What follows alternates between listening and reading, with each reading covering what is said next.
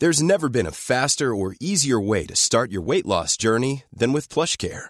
PlushCare accepts most insurance plans and gives you online access to board-certified physicians who can prescribe FDA-approved weight loss medications like Wegovy and Zepbound for those who qualify. Take charge of your health and speak with a board-certified physician about a weight loss plan that's right for you. Get started today at plushcare.com slash weight loss. That's plushcare.com slash weight loss. plushcare.com slash weight loss. Hiring for your small business? If you're not looking for professionals on LinkedIn, you're looking in the wrong place. That's like looking for your car keys in a fish tank. LinkedIn helps you hire professionals you can't find anywhere else, even those who aren't actively searching for a new job but might be open to the perfect role. In a given month, over 70% of LinkedIn users don't even visit other leading job sites. So start looking in the right place. With LinkedIn, you can hire professionals like a professional. Post your free job on linkedin.com slash achieve today.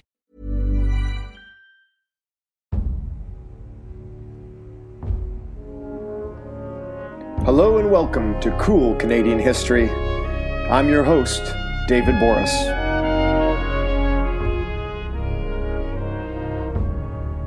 Ladies and gentlemen, welcome to the first episode of Season 3.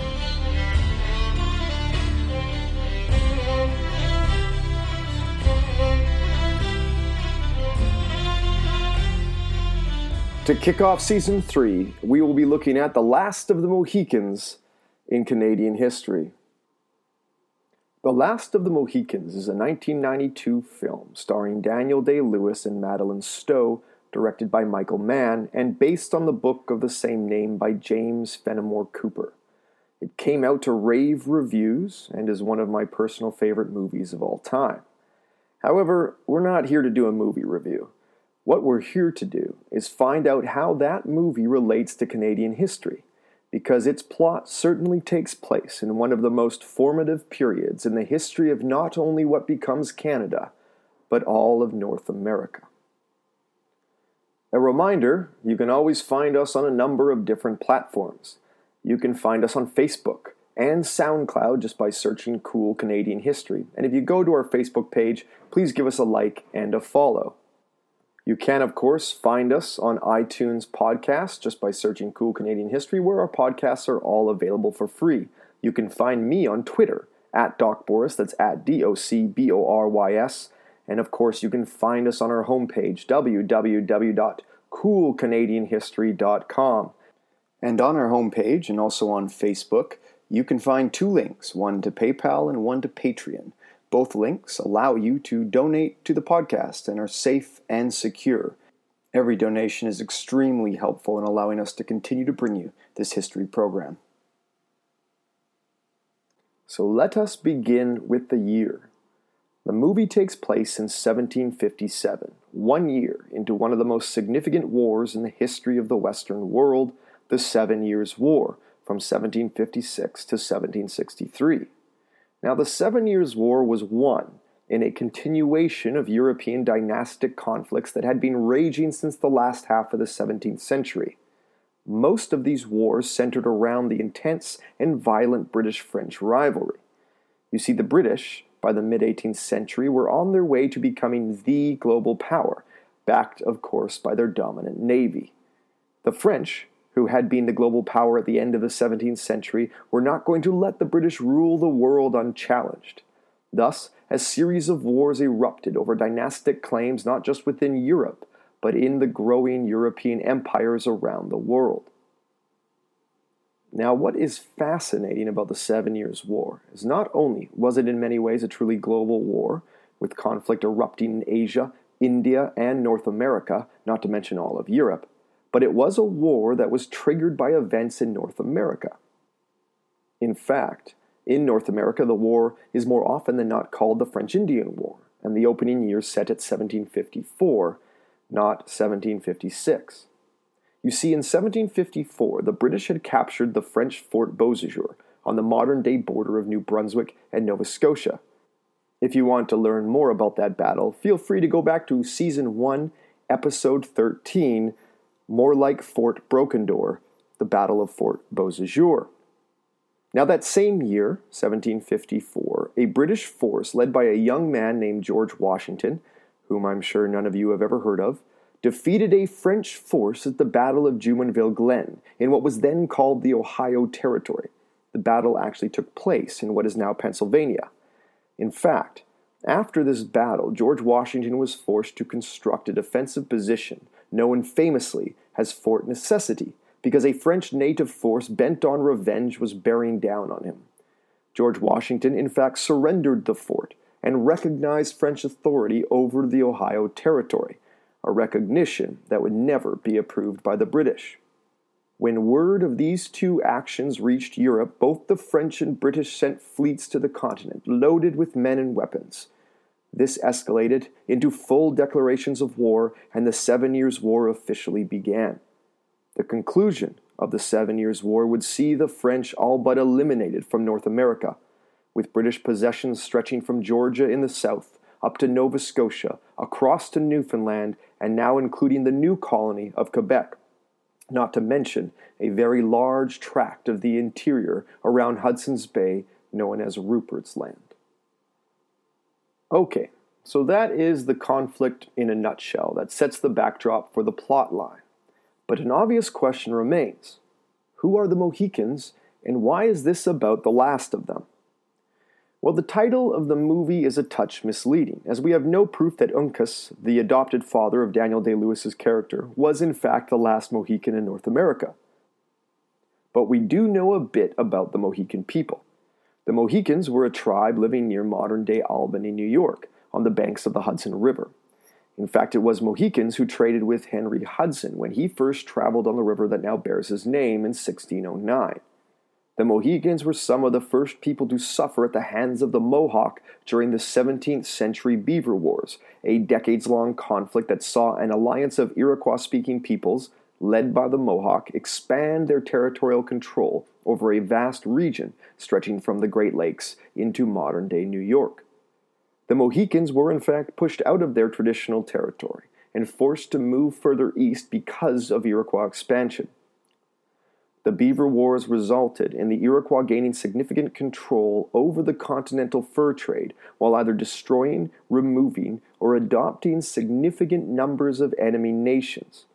The Iroquois were so successful during the Beaver Wars and became so powerful that they eventually defeated many of the nations allied to the French, particularly the Wendat peoples, and turned their attention to attacking French settlements in New France, much of modern day southern Quebec the Iroquois threat would be the most significant threat to the survival of New France until almost the end of the 17th century.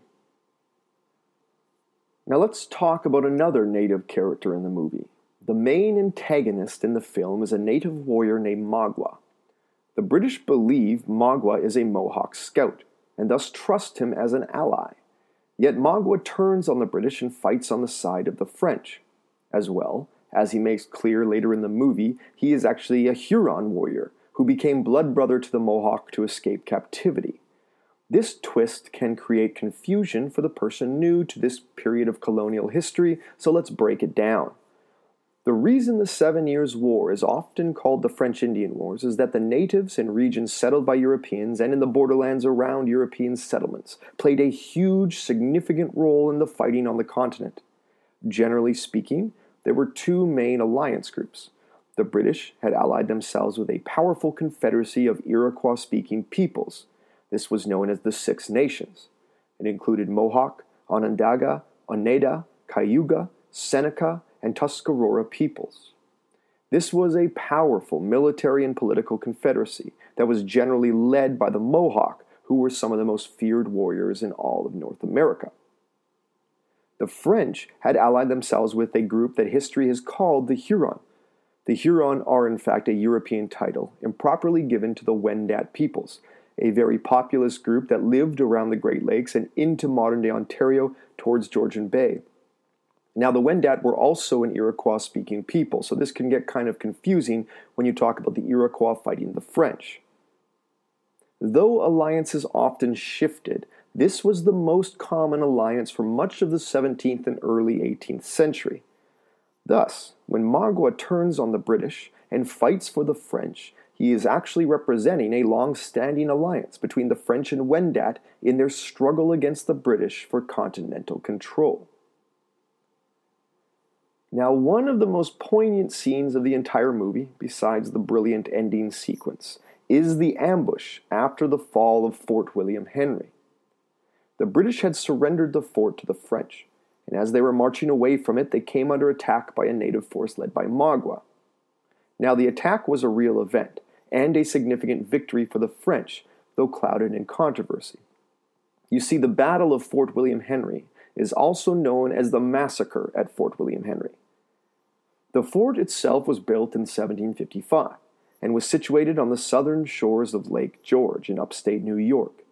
The fort stood at the southern end of what is known as the Champlain Corridor, a series of rivers and lakes that basically connected Montreal to modern day upstate New York. It had been a natural invasion highway for militaries going both north and south since long before the Europeans arrived. If the French could capture the fort, they could essentially block off this key corridor from a British advance towards Montreal.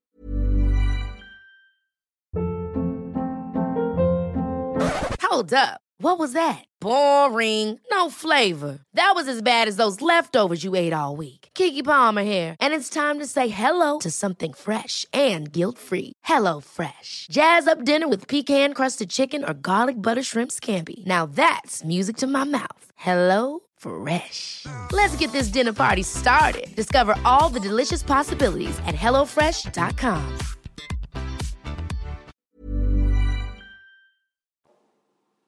The French thus launched a siege of the fort in March of 1757.